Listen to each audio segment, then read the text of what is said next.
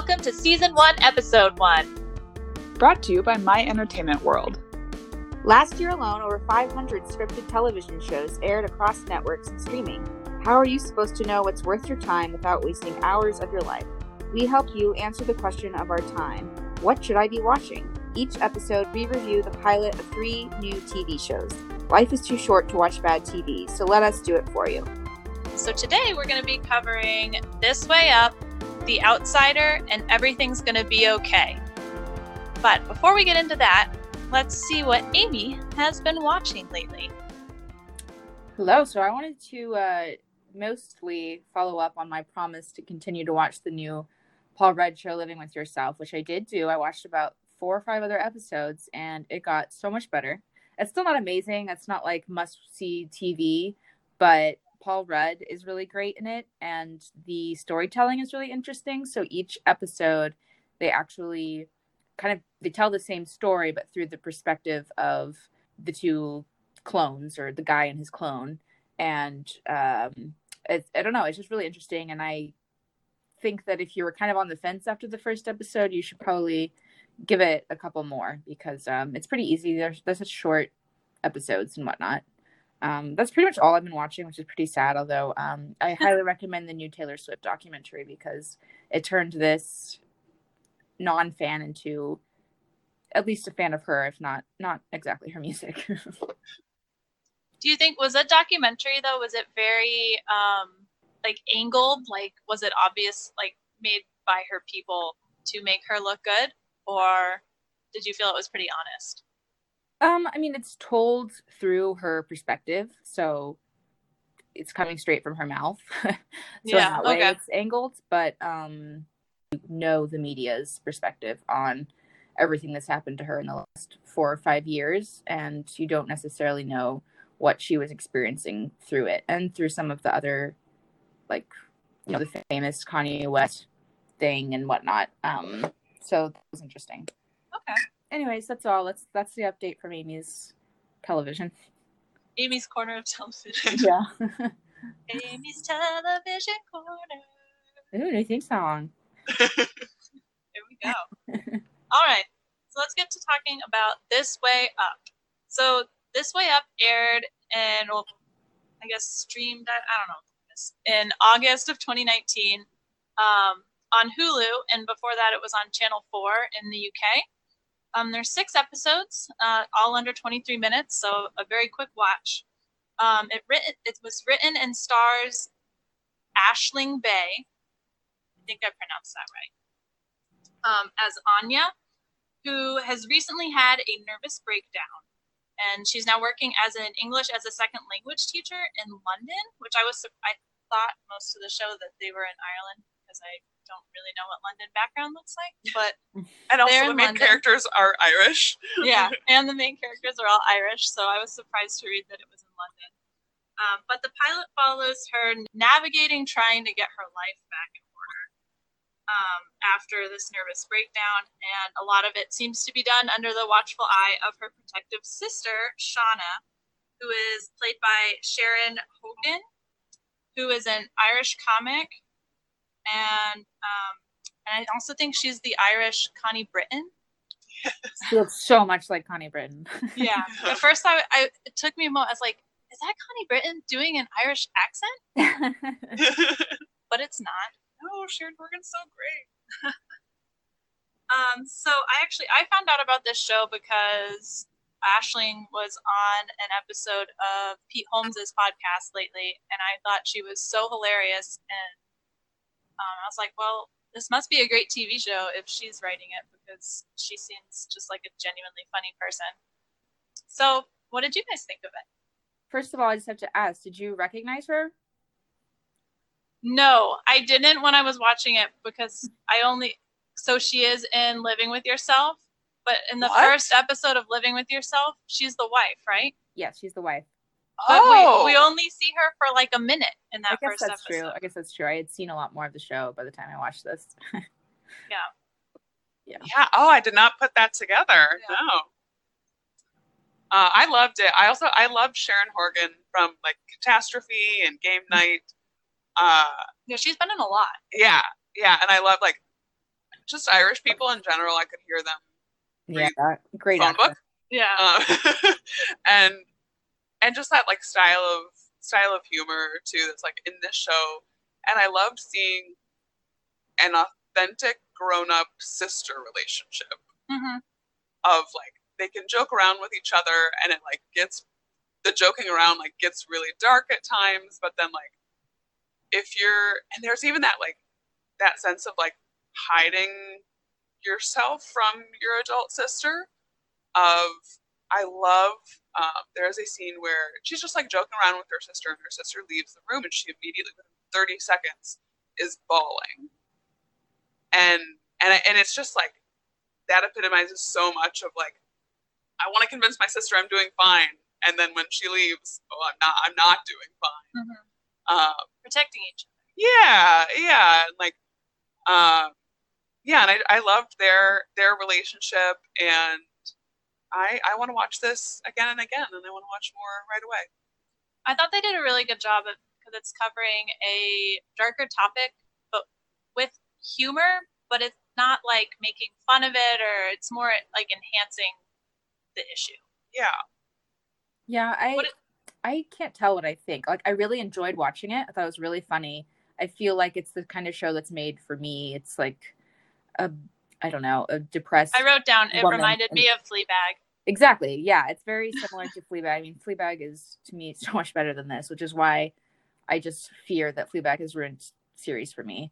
Um, because it also follows, you know, the story of a kind of broken woman using like sex and drugs, and I mean, not that she was necessarily using drugs, but um, and all of that to sort of cover uh, deeper issues that are going on. Um, and there's you know the the center of the story is around the relationship with her sister um, which is the same for fleabag but um but i really liked it. It's really funny. Um i think it's clever. I'm, I'm i think we really do need to see a lot more because there's a lot obviously a lot about the character that we don't know. We don't really understand why she's going through this experience. We don't really we don't really know anything about her other than the fact that she had a nervous breakdown and that she's a you know a teacher um, and a sister so i i hope that they kind of go a little bit more into depth about that and not just present her as this you know kind of broken individual trying to put her the pieces back together um because i do think that that's important but it's it's so funny I, it reminded me i don't know if you guys ever saw the show um you're the worst um Mhm. which No, I didn't.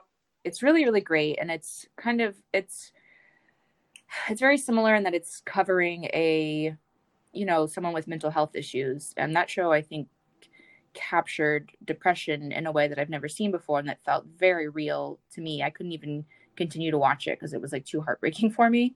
Um but they did a really good job of showing how that affects people um around that person and and how people hide it and how people show it in different ways blah blah blah. So um i kind of hope that it it you know gets as as deep as that show did um but yeah i feel like it's one of those again that i need to see a couple more episodes on to fully judge but uh highly recommend people at least checking out the first episode Yeah, and overall, I felt it was a really good pilot. Like, we had a good introduction to a number of characters. They established the story in a, like Mhm. a very like succinct and efficient way, and it did. It made me want to keep watching more, which I think is what a pilot should do, right? You shouldn't Yep. be like, "All right, I'm done." Right. And the character, the lead is really charming. Like there's several scenes where you're just like she's so ridiculous, you just can't help but laugh at her. Yeah, and it's not in a in a frustrating way either. Like sometimes Yes, main no. characters suffering with that are just so intolerable that it's like, Yeah. just fix yourself. But Right. like she wasn't. that's not. I didn't find myself being frustrated with her at all. No, no. It's just who who the characters are that makes you like fall makes you fall in love with them. Mhm. Yeah, Yeah, there's still a lot to root for within them. And I really liked the sister too. I thought she was Mhm. like equally as as funny and you're even though she's sort of the side character, you're still very invested in her. yeah, and I think they've set up a lot with her too of that Mhm. she abandons all other aspects of her life to care for her sister and kind of seeing seeing how those chips will fall will be Mhm. interesting too. Um, also, her so the sister's boyfriend is also a famous comedian too. Um, Yes, I don't remember what his name is, but yes. but he was of note too. but this show also, I I feel like the male characters are very much in the background, and it's all about like it's, it's these women comedians who are carrying the show, and I think that's something to be celebrated as well. yeah. Yeah, that's the Uh-huh. new way. The new way forward. Yep. Did you guys catch? So in the first scene when she's being checked out of the rehab facility, I couldn't tell if it was a joke or not. I assumed that it was. Um, but the sister mentioned something about like stumbles upon I'm picking up my brother. I mean sister. Oh no, I didn't notice that. no, she said. Okay, I did notice it. She said, "I'm here to pick." Or she's my only, my only sister or brother. I thought that's what she said. Yeah, there was something about her being a brother. I was like, Yeah. what? Yeah, it was. Must have been some makes joke that went over our head. some British humor that we don't get. Yeah, Yeah. exactly. All right. Well, Amy, what do we know about the outsider? Ooh, well, massively changing tones. and Yeah, take a the, uh, dun, Yeah. dun. Dark Path. So The Outsider um, premiered on HBO in January, on January 12th. It's a miniseries based on the Stephen King novel of the same name. Um, and it stars Ben Mendelsohn from Captain Marvel, Ready Player One, Rogue One, bunch of he's never really been anything um, like the main character. This is kind of his big first starring role. And then um, Jason Bateman and Bill Camp.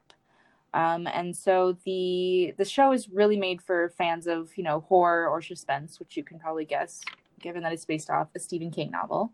Um, and it was developed by Richard Price, who is um, a very famous novelist and writer, and he did um, he wrote for The Wire, The Night of, and The Deuce. So a lot of big hits. Um, so the show opens with the discovery of a young boy's body, which has been brutally mutilated and um, he's murdered.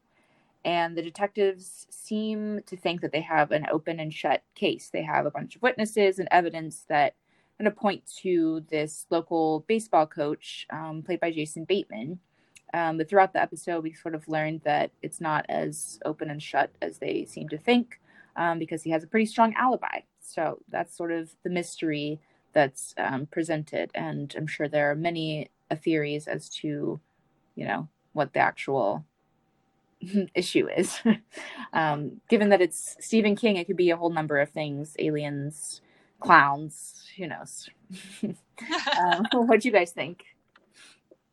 oh boy, I I thought this was really stressful. yes. I think we've learned that you do not like suspense. I you know I there are times that I do, but Mhm. I just find I, maybe I just have to be caught in the right mood for it. But Mm-hmm. this one, it was a long. I don't know that I could watch a whole series of suspense of this level. Yeah, I mean, I will say Because- it's only five episodes, which is pretty short. But each Oh, one, but each one's like an over an hour, right? Yeah, yeah, yeah. And it's not like a moment of suspense that you feel. It's the entire episode. It's Yeah. just like, "Mm." Well, and this show's grabbing on everybody's worst fear of like potentially being wrongly accused of something, right? Yes. Well, I guess not everybody's worst fear, but you know.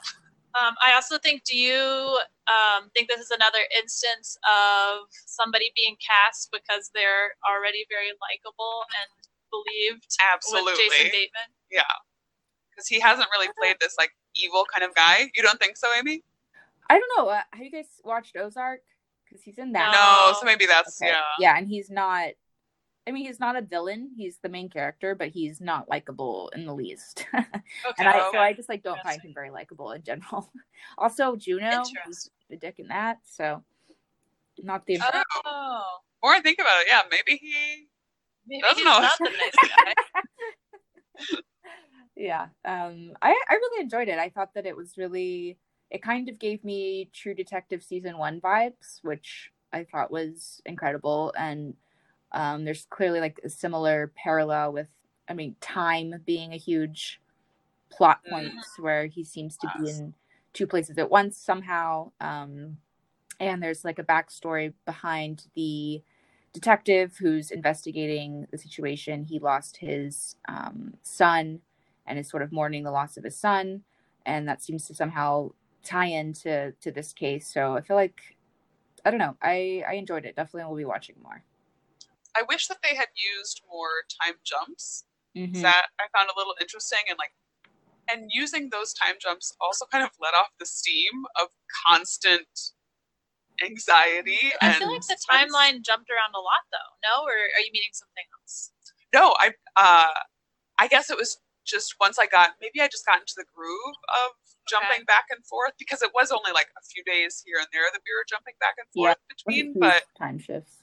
mhm. Yeah, I found it really hard to follow at first because I was like, wait, oh, we're before when we just were. Oh, now we're like after where we just were before where we just were after. And it was, I was like, wait, okay, all right, I'm getting it now.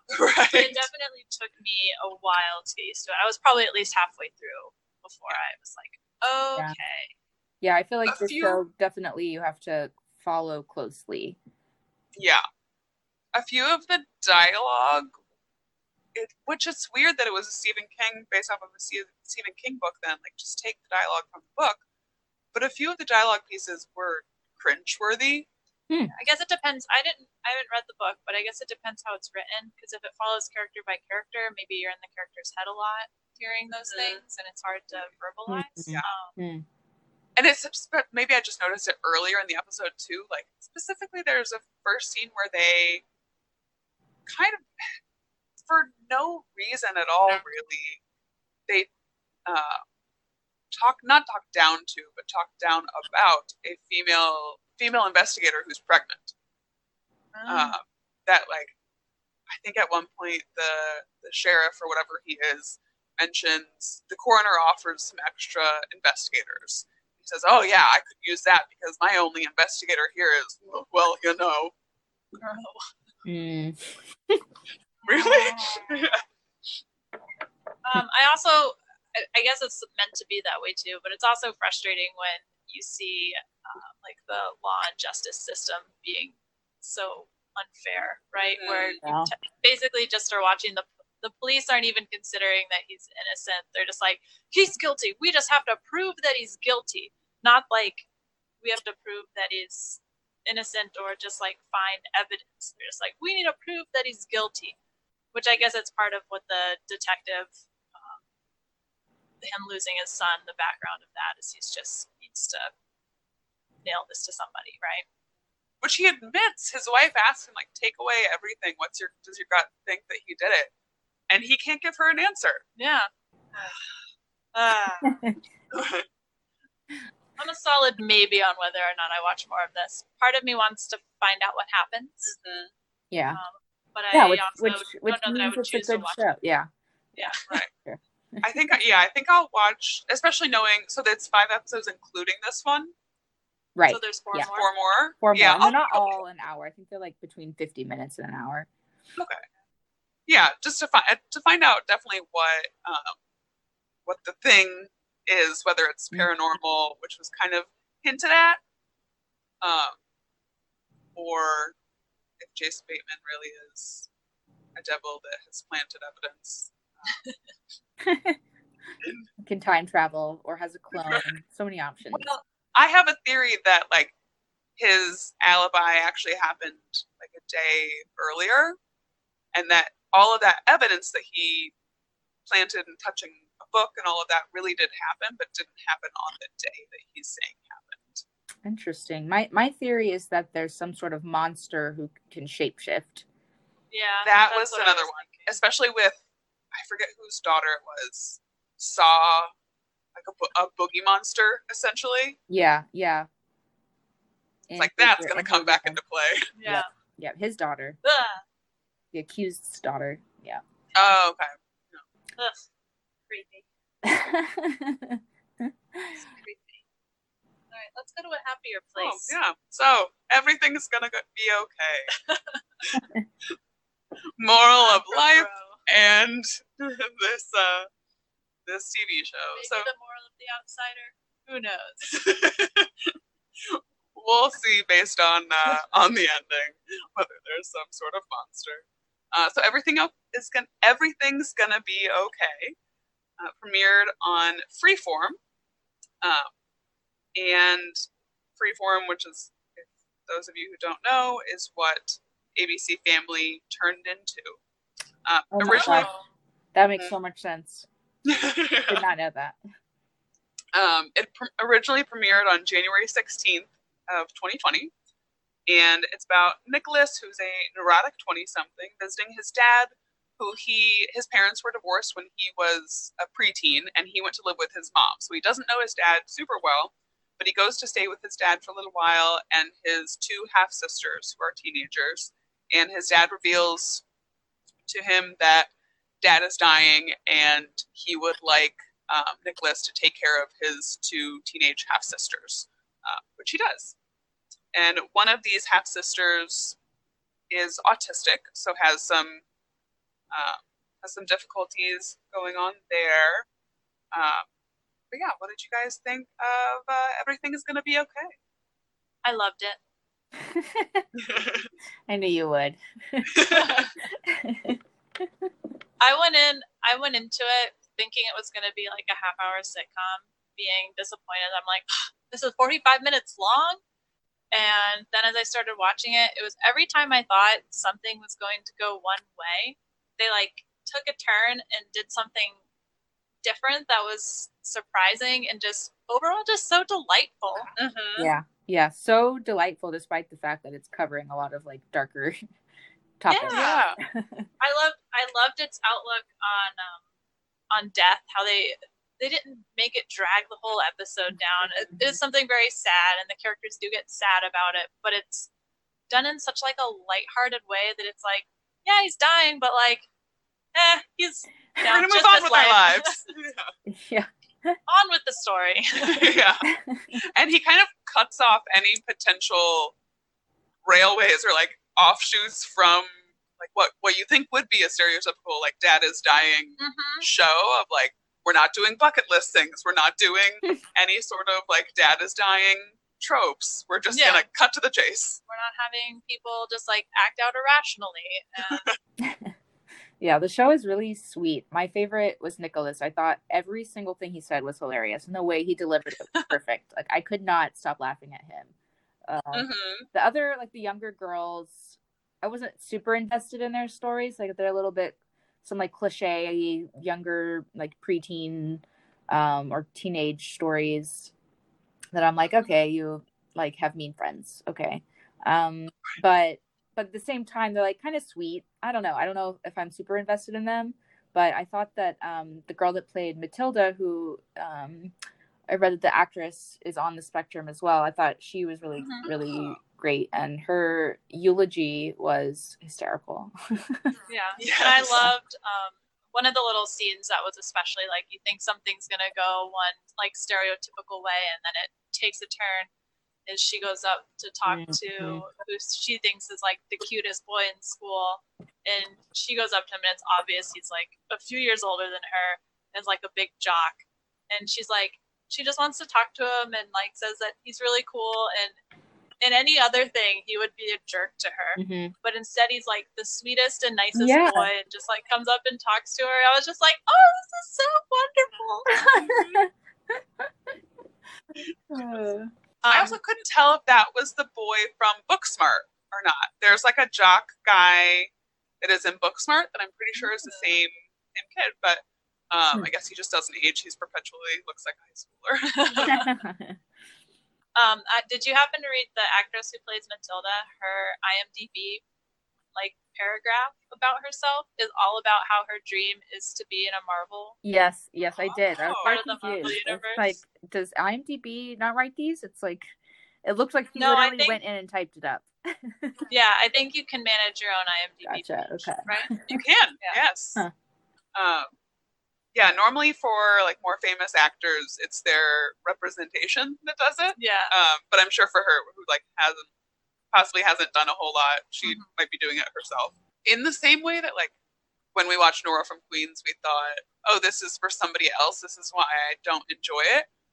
I thought this is for a different audience. Like for this is a perfect show for teenagers Yeah. looking for a quirky comedy, but I still liked it. Yeah. Yep. Agree completely. I couldn't think of anything that it reminded me of either. It was very, it felt very unique. No, like you I, may, I mean, you could compare it to like your other like dramedy, hour-long dramedy shows, but it's just so it's not. It's so different. Really different. Ugh, uh-huh. Nicholas, he's just so funny. I can't get over it. He's so funny. It's so great, and it's just I don't. It's just a delightful show. It's You know- so different than so many things out there. You know who he reminded me of, Jen? For any of you Chris Big Lilly. Brother fans out there, no, he reminds me of Oh, Andy no. Herren. Oh, Similar senses see of that. humor, don't you think? And it's not just because they both happen to be gay. It's like something No, no. deeper.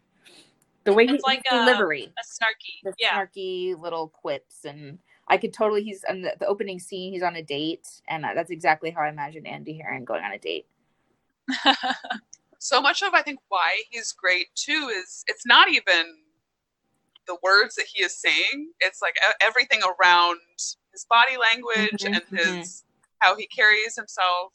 Um, and he, there's a moment where he literally just walks out of a room. Like you just said so much about this character, and all you did was walk out of a room. Yes. Yeah. hmm I know exactly what you're talking about. He just embodies it, and it, it's a, just a very honest character too. Like Mhm. he's not he's not like trying to play. It's not somebody that you're seeing try to play like a flamboyant gay man. And I wouldn't even describe him as being flamboyant, but you I could see other actors playing this role and just like not making it real. Like it, he's very real. Like Yes. it felt effortless. I really believe that. yes, that's the word. That's the word. Yeah. I loved one of the perfect examples of like lightness within the dark comedy.